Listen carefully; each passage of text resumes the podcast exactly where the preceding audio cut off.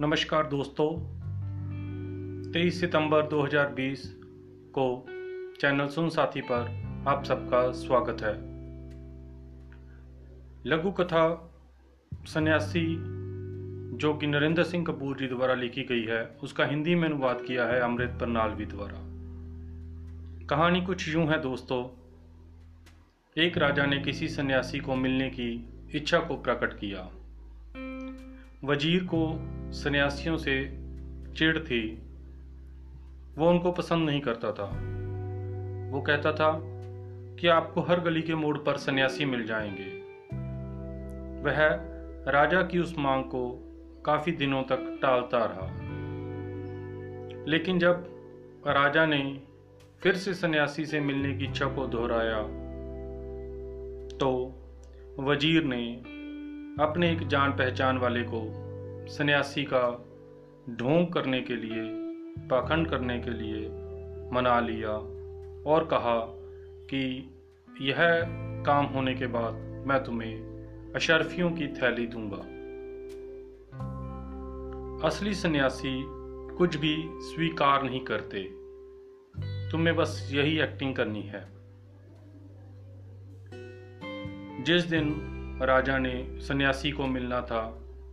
तो वज़ीर द्वारा जो जगह बताई गई थी, वहाँ पर जाकर वो सन्यासी बैठकर ढोंग करने लगा। राजा को पालकी में लाया गया। उसने सन्यासी को देखा, उसके आगे झुका और उसको अशरफियों की थैली देनी चाहिए। सन्यासी ने कहा, मुझे कुछ नहीं लेना। आप वापस जाओ। फिर रानियाँ आई, राजकुमार आए, राजकुमारियाँ आईं। सभी ने उसको झुक कर माथा टेका और उसे कुछ ना कुछ भेंट करना चाहा। परंतु सन्यासी ने कुछ नहीं लिया और हर किसी को कहा, इसको वापस ले जाओ। राजा ने वज़ीर को भी कहा कि इसको झुककर प्रणाम करो। राजा रानी सभी प्रसन्न होकर चले गए। जब सभी चले गए तो वायदे के अनुसार वज़ीर उसको अशरफियों की थैली देने के लिए आया। तो सन्यासी ने उसे भी मना कर दिया। वज़ीर ने कहा, मूर्ख मत बनो। तुम्हारा नाटक खत्म हो गया है और अपनी ये नहा नहा बंद करो और इसे स्वीकार करो।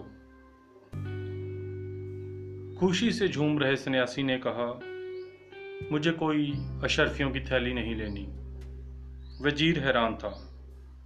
सन्यासी ने स्पष्ट किया कि अगर मुझे ढोंग करने में इतना आनंद मिला है, अगर सच में झूठे सन्यास में इतना सुख है तो सच्चे सन्यास में कितना आनंद होगा। ले जाओ अपनी थैली, मुझे कुछ नहीं चाहिए। सन्यास में तन्याग त्याग का आनंद है। यह कहते सन्यासी वहाँ से विदा हो गया। वज़ीर जाते हुए सन्यासी की पीठ देख रहा था और सन्यासी के चेहरे को सूरज निहार रहा था। धन्यवाद दोस्तों।